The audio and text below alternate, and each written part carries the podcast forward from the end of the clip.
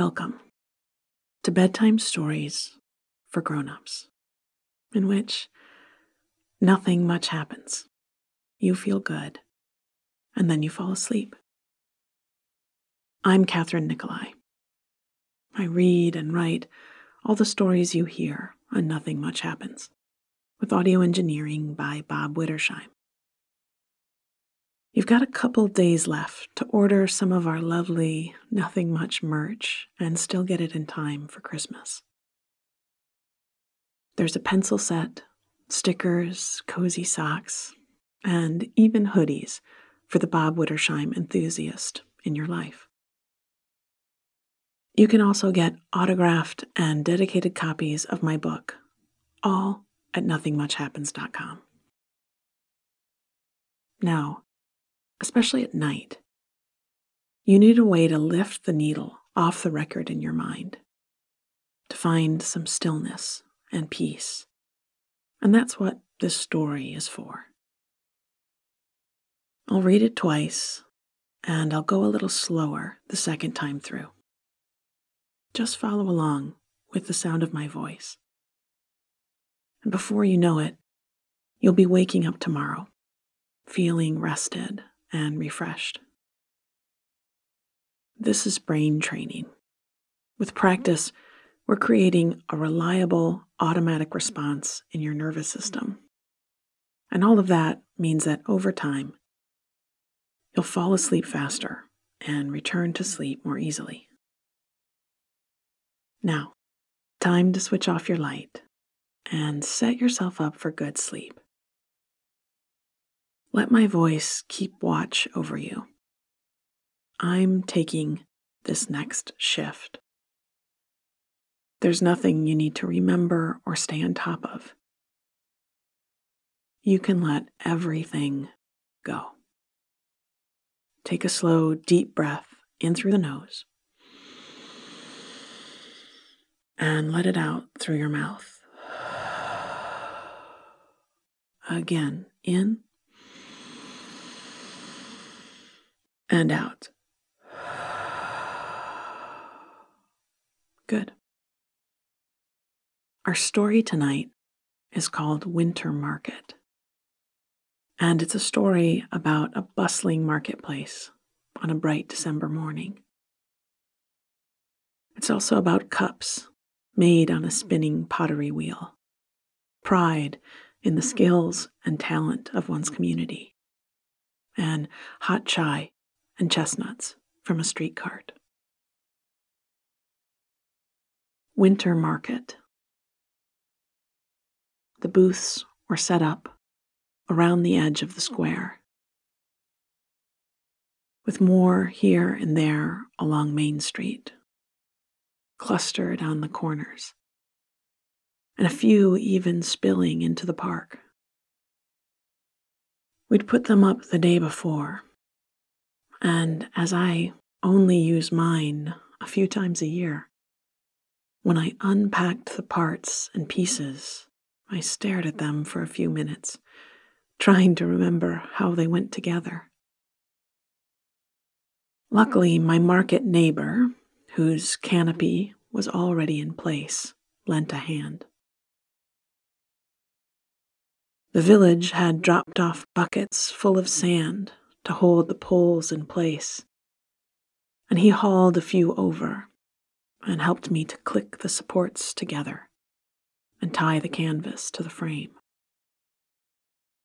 Mine had side flaps to help keep the heat in, or rather, the cold out, as it was December, and the chill was part of the experience. This morning, I'd woken up with excitement to show and sell my wares,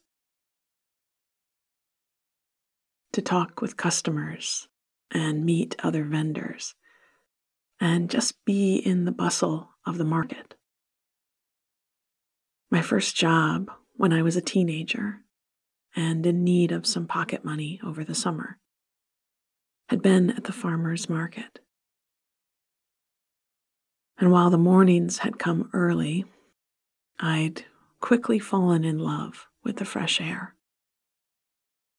The people who chatted over the ears of corn and bouquets of wildflowers in a way that I just knew they didn't at the grocery store. And the people who proudly grew the food that fed so many.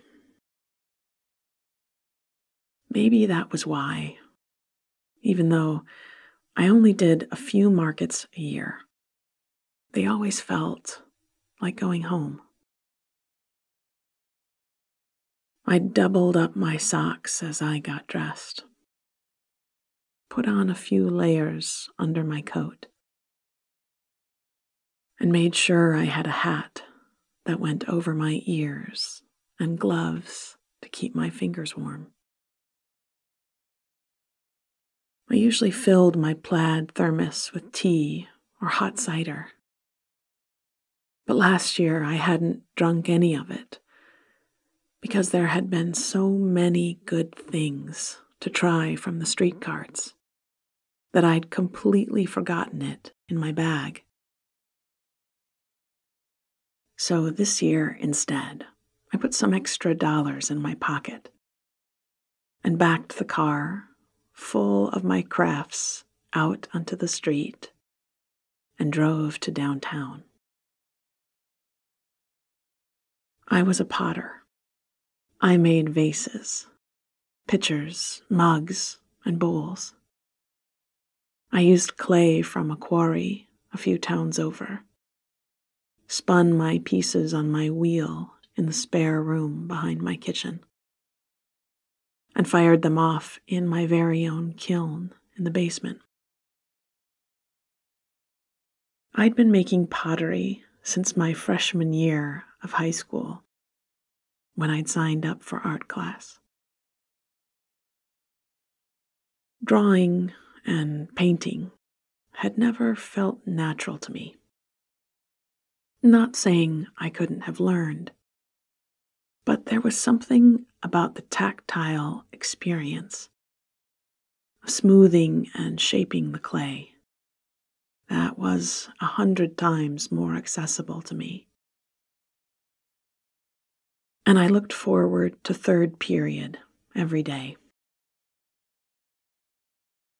I made the basic first projects that many students start with: pinch pots and hand-coiled mugs, small and sometimes unrecognizable molded animals and birds and reliefs, carved with tiny loop and ribbon tools.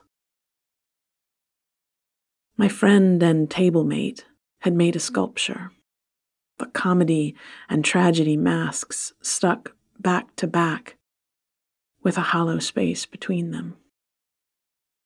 She filled the space with scrunched-up newspaper, which would burn to nothing in the kiln, and cleverly stuck a few balls of clay in the paper. When the piece came out, she shook it, and it rang like a bell as the balls bounced around inside. I was still inspired by that kind of creative thinking, and looking for my own ways to do more than what was expected with my pieces. When I found a spot downtown, not too far from my booth, I carefully loaded a few boxes onto my dolly, a small purchase I'd made a few years ago and found was more than worth its price. I eased the dolly up over the curb and made my way past many other artists and makers to my spot. I took a few trips, but soon I was unloading my plates and bowls, putting them out on the tables and shelves I'd set up the night before. My helpful neighbor came over to see my wares, and I went to his tent to look at the jewelry he made with reclaimed metals he bought at tag sales and swap meets. There was so much creativity and talent right here in our little town.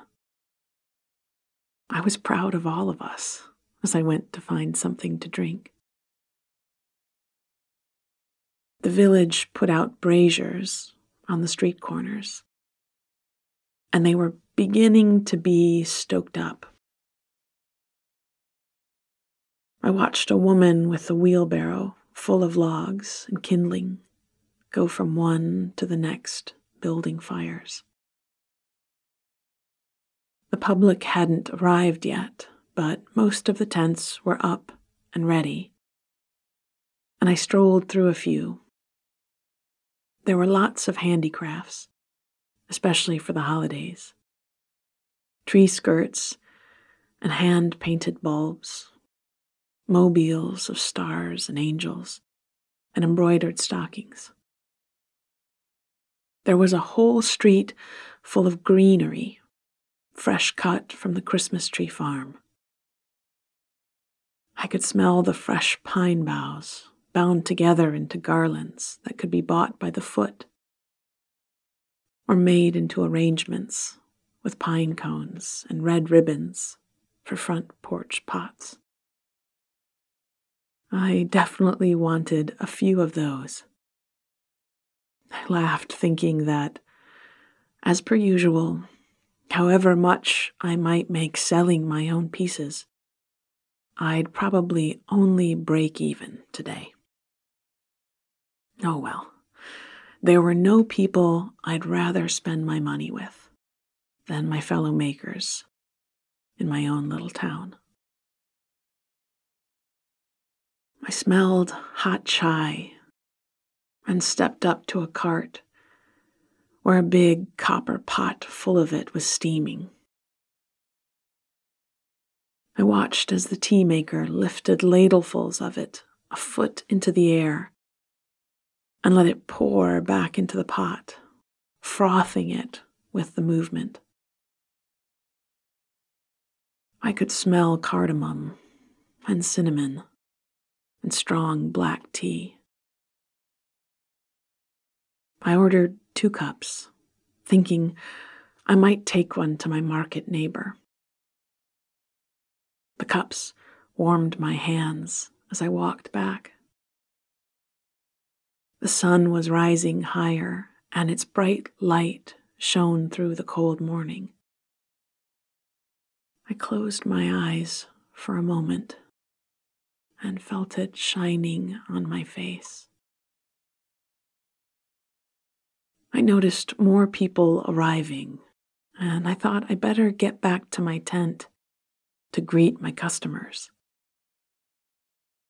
There was a man with a grill-topped cart, embers glowing and hot, and I watched him score shiny black chestnuts with a small knife and pop them onto the grill. Oh, I'd have to come back for some of those later. When I rounded the corner at my tent, I found my neighbor coming toward me. He had two cups in his hands as well, and we laughed as our eyes met. Obviously, we'd both had the same idea. Well, it was likely to be a very good day at the market. Winter market. The booths were set up around the edge of the square, with more here and there along Main Street. Clustered on the corners, and a few even spilling into the park. We'd put them up the day before, and as I only use mine a few times a year, when I unpacked the parts and pieces, I stared at them for a few minutes, trying to remember how they went together. Luckily, my market neighbor, whose canopy was already in place, lent a hand. The village had dropped off buckets full of sand to hold the poles in place, and he hauled a few over and helped me to click the supports together and tie the canvas to the frame. Mine had side flaps to help keep the heat in, or rather, the cold out, as it was December, and the chill was part of the experience.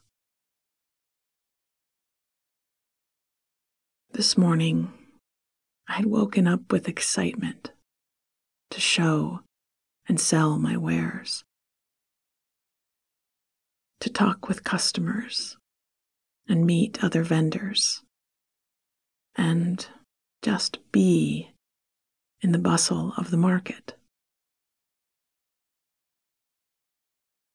My first job when I was a teenager and in need of some pocket money over the summer had been at the farmer's market.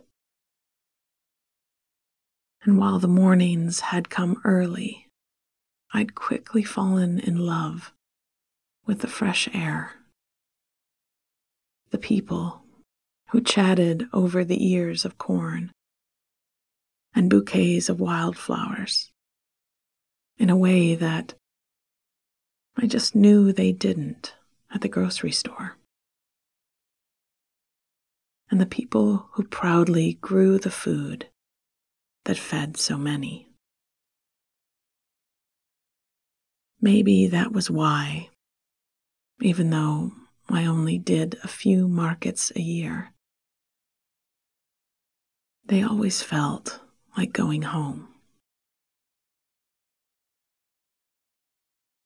I doubled up my socks as I got dressed, put on a few layers under my coat, and made sure I had a hat that went over my ears and gloves to keep my fingers warm.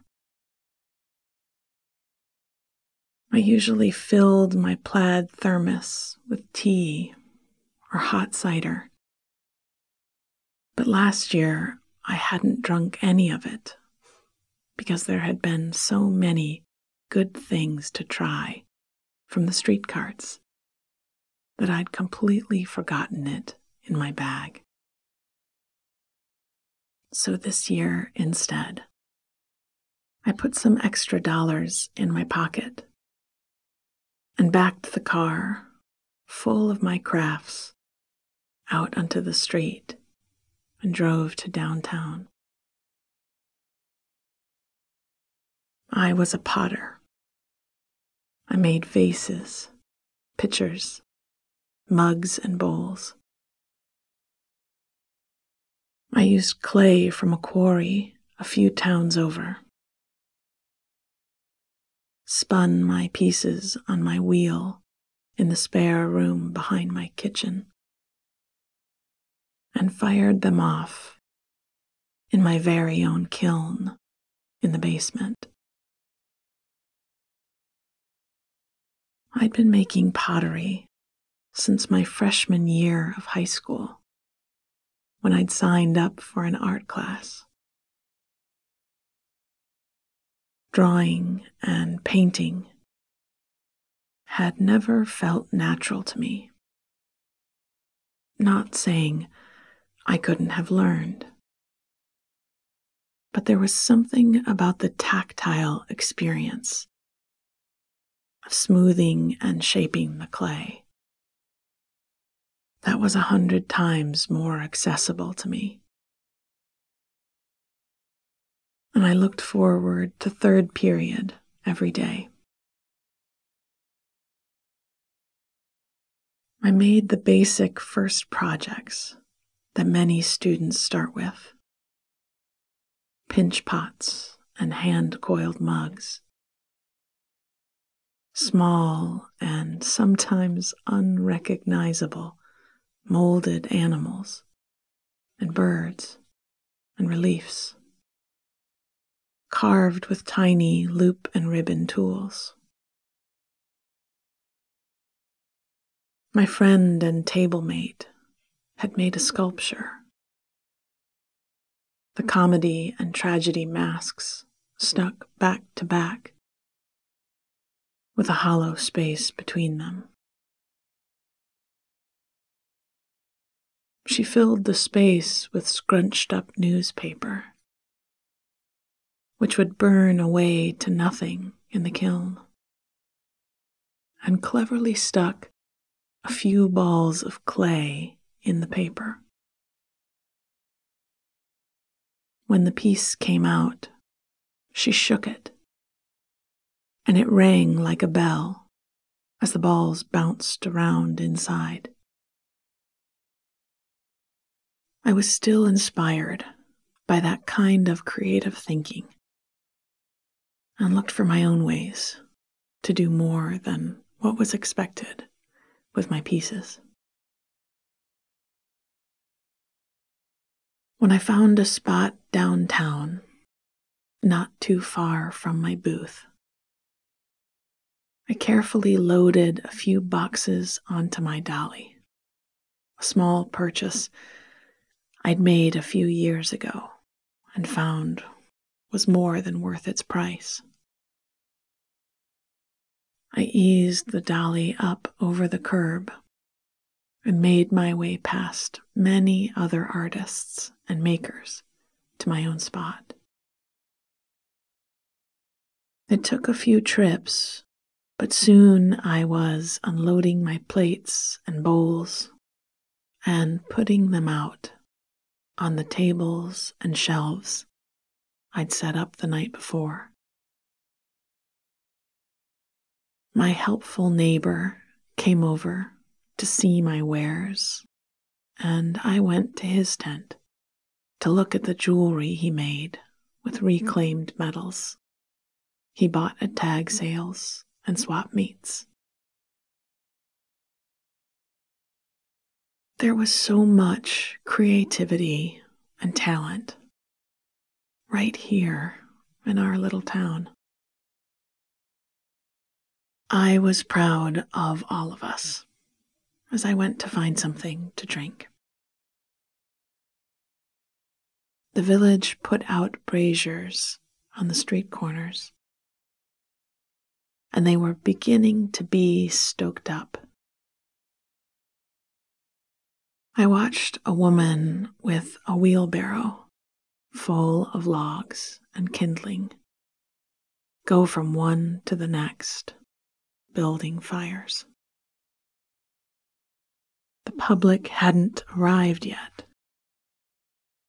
but most of the tents were up and ready, and I strolled through a few. There were lots of handicrafts, especially for the holidays. Tree skirts and hand-painted bulbs, mobiles of stars and angels, and embroidered stockings. Then there was a whole street full of greenery, fresh cut from the Christmas tree farm.